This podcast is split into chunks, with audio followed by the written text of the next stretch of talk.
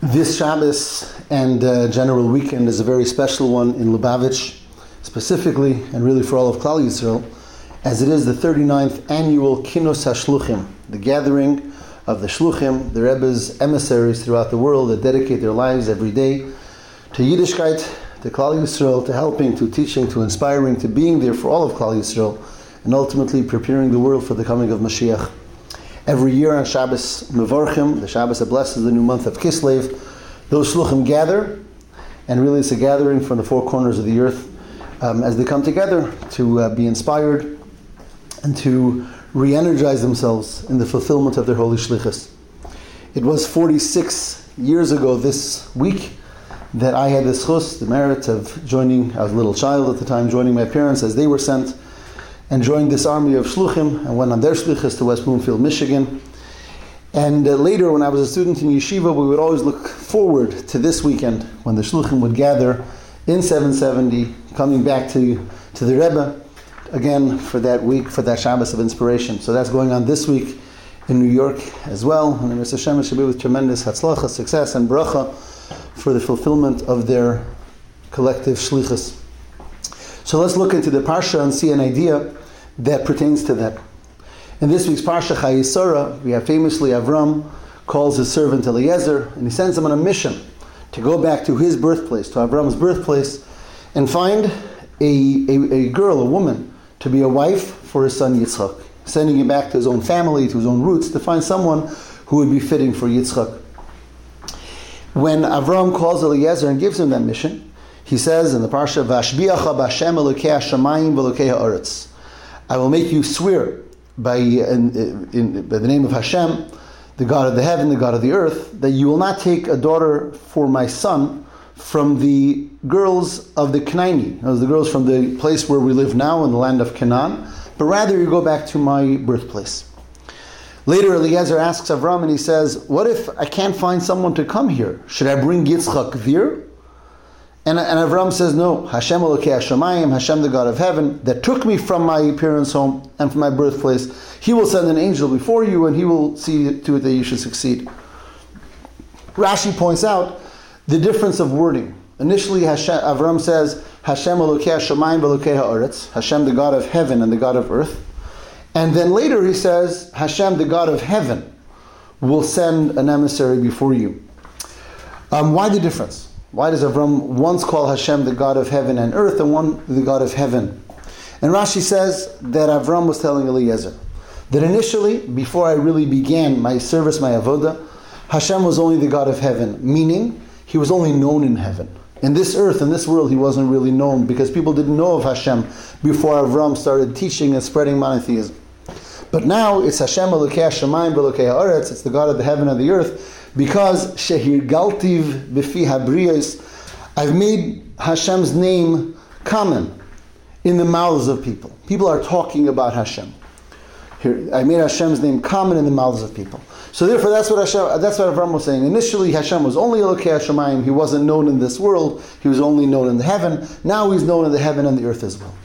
That's what Rashi says. The question remains: Why is this an important part of this conversation between Avram and Eliezer? I mean, obviously it explains. Avram is saying that his avodah was uh, he accomplished this concept of making Hashem's name common amongst people. But why is this important in this interchange when Avram is sending Eliezer back to find again that wife for his son Yitzchak? And the Rebbe gives a very beautiful perspective, and he says, on the one hand, Avram says, "I want family." I want the, the wife for Yitzchak should come from my family. My family, I know them. They'll be most suited for Yitzchak. That's, that's well understood. But on top of that, there's this point that Avram is telling Eliezer, my son Yitzchak cannot go back there. That's not a place for him. And the question is, why not?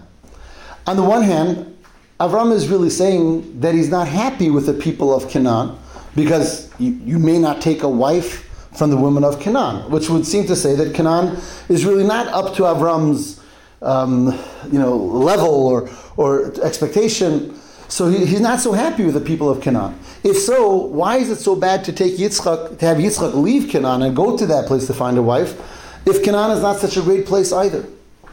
And this is the, so to say, the question between the lines that Eliezer must have been thinking at the time. Why is it so terrible if I take Yitzchak there? if after all Avram is unhappy with the people here in Canaan as well? Says the Rebbe that this is being answered by this concept of Avram, and it's really a two-step answer. First of all, he says, Avram is telling uh, Eliezer that don't go there because that's a place where Hashem's name is not known. The place where I was born, where when I was just beginning, there Hashem was only Elokei Shemayim. Because I didn't do my avodah there fully, there I wasn't yet actively involved in spreading and teaching the name of Hashem to everyone. So Hashem in my birthplace is only Elokei Hashemayim, is only the God of the heavens, He's not known on the earth. And therefore that's not a place I want you to take my son Yitzchak. That's one. Now, on the other hand, you'll say, well, okay.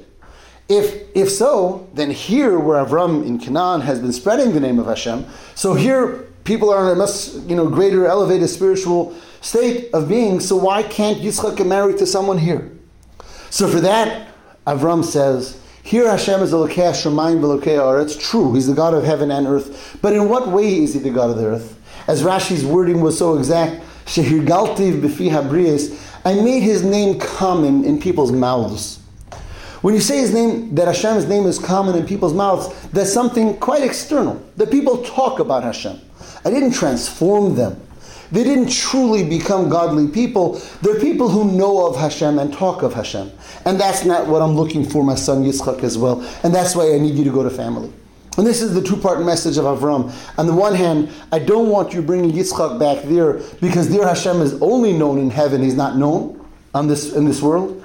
But even here, this is not a place where we're going to find a wife for him because though Avram says, I spread the name of Hashem here, it was in this more of an external way that people talk about Hashem and know about Hashem, but they never were transformed to be godly people, and therefore ultimately I need someone from my family who I feel will be suited for, for Yitzchak.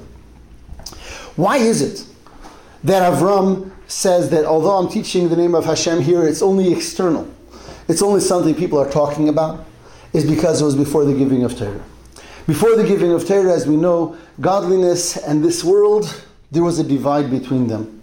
And even when people were inspired and when people were, were, were inspired to talk about Hashem, it's not something that fully and truly transformed them. Which is the reason why ultimately we find that all of these students of Avram and all the people that Avram taught, they disappeared ultimately. They never became the Jewish nation. The Jewish nation came from Avram, Yitzchak, and Yaakov's family that received the Torah. And once they received the Torah, Hashem became part of the people and part of the world and tra- was transformative in making people that were truly connected to Hashem. And therefore, we have this message here in the Parsha that there's really three steps. There's before Avram began. Before Avram began, Hashem wasn't known in this world. And Avram, the first Jew, made it his mission that his mission is to make Hashem known in this world. I make people talk about Hashem and know about Hashem. And yet, though Avram excelled at that mission, and brought the name of Hashem to be known in this world, it still remains something that was separate from the people. It was something external. People talked about it, knew about it. It didn't transform them. But ultimately, it's Avram's descendants, and that's us who receive the Torah, that have the ability to do much more than that.